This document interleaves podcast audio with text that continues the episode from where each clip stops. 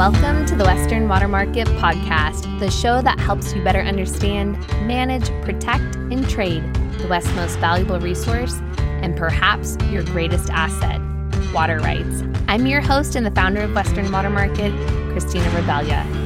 Let's get started. Welcome back, everyone, to another episode of the Western Water Market podcast. I am just thrilled to be here today with Thomas Schumann. Thomas, welcome to the podcast. Thank you very much, Christina. Appreciate that.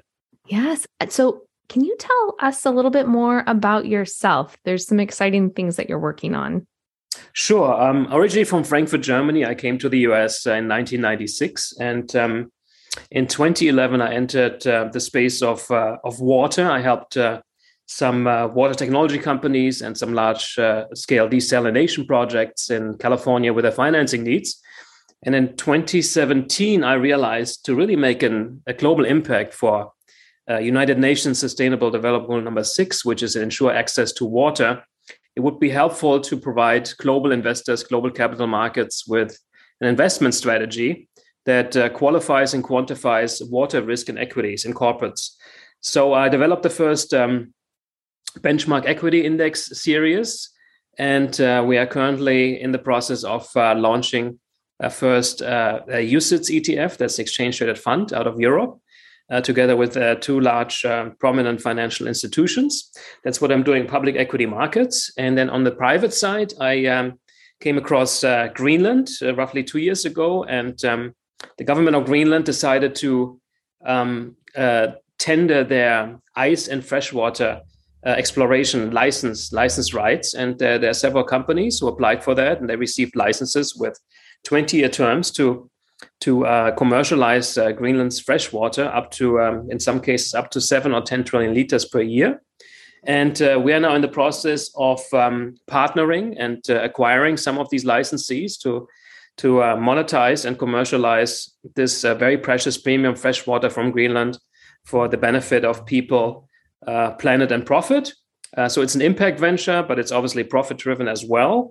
And um, the company that is doing that is, uh, is a new company that we formed here in the US. It's called Project Greenland.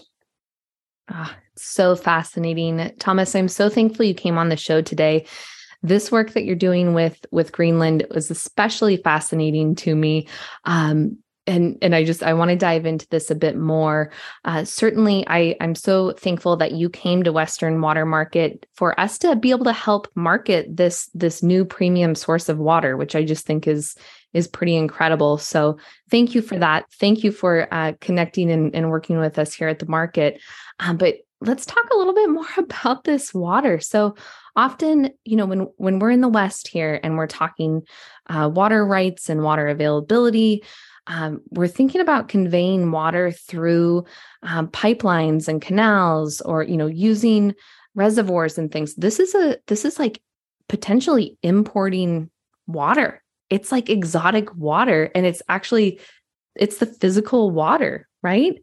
Um, can you just share a little bit more about logistically how this might even happen if if someone was interested in in this particular water from greenland Yes, great question. Um, it hasn't been done before, uh, large scale. So that's it's complete pioneering uh, new venture. There um, there have been icebergs uh, towed. Um, I think five or six years ago, or there wasn't there, there was a fairly unsuccessful attempt to tow a large iceberg from the Antarctica um, to the MENA region, Middle East, North Africa.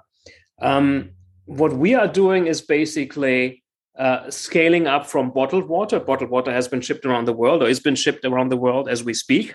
You know, be it be it Fiji or other brands that are coming in from Europe uh, to the US. We're looking at uh, large scale, industrial scale uh, bulk freshwater supply. And in a nutshell, it's it's fairly simple. We're bringing in uh, so-called coastal tankers. That's uh, one of the smallest categories of um, of liquid transport vessels, and they carry fifty thousand deadweight tons. That equates to roughly 45 million liters per ship, and they're being brought into Greenland and uh, loaded there with the water. There is onshore uh, logistics, pipeline, filtering, etc., etc. Then these ships are being filled, and then the water can be delivered anywhere around the world.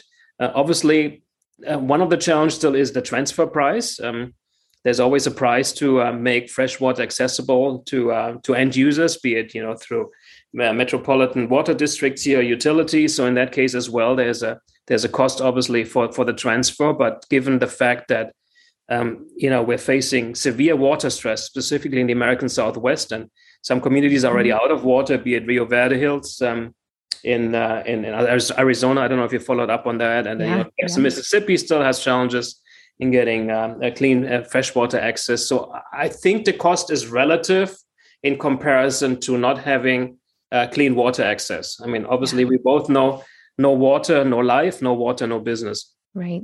So true. And it's even if if the the last remaining water that's available, the quality of it may be so compromised that it's so costly to treat. So to have this the source of water uh, that you'd be bringing in i'm i'm just imagining of course the quality of the water is is going to be um, is going to be top notch which is is definitely a concern when we're talking about potable water especially.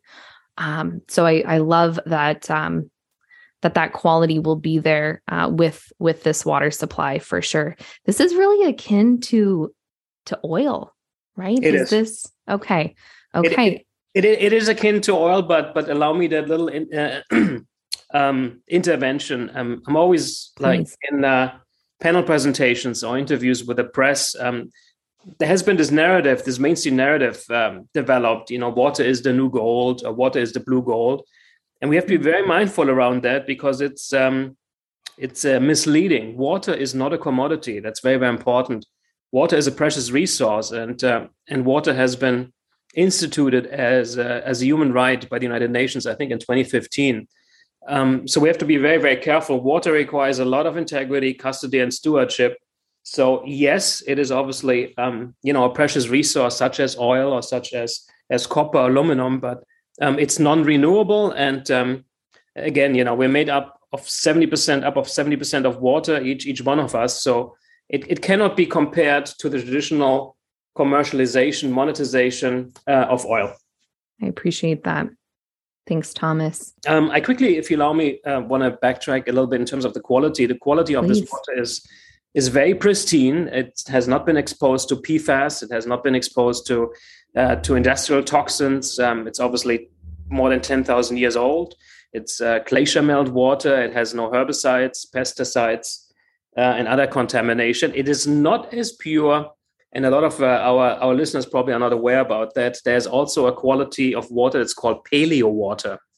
And that is very very rare water that's been stored away for uh, tens of thousands of years in underground aquifers. And we have not even yet embraced this type of water. It's basically it's uh, persisting in so-called undisturbed spaces also on other planets uh, that water is also called paleo water. You know, if maybe the mm-hmm. listeners want to look that up, it's very very interesting. So there's there are a lot of untapped, unconventional water sources that we are, I think, as humanity now, um, um, you know, called to to look upon, but also again from an angle of stewardship and uh, and good custody. So in in um, in March of March 2020, uh, March 2022, um, UN experts called upon nations to tap unconventional water resources, and that includes mm. um, the Arctic, the Antarctica, but also these these aquifers under the ocean, um, you know, which have not been considered. Also, the towing and capturing of icebergs. So I just wanted to say that. Wow.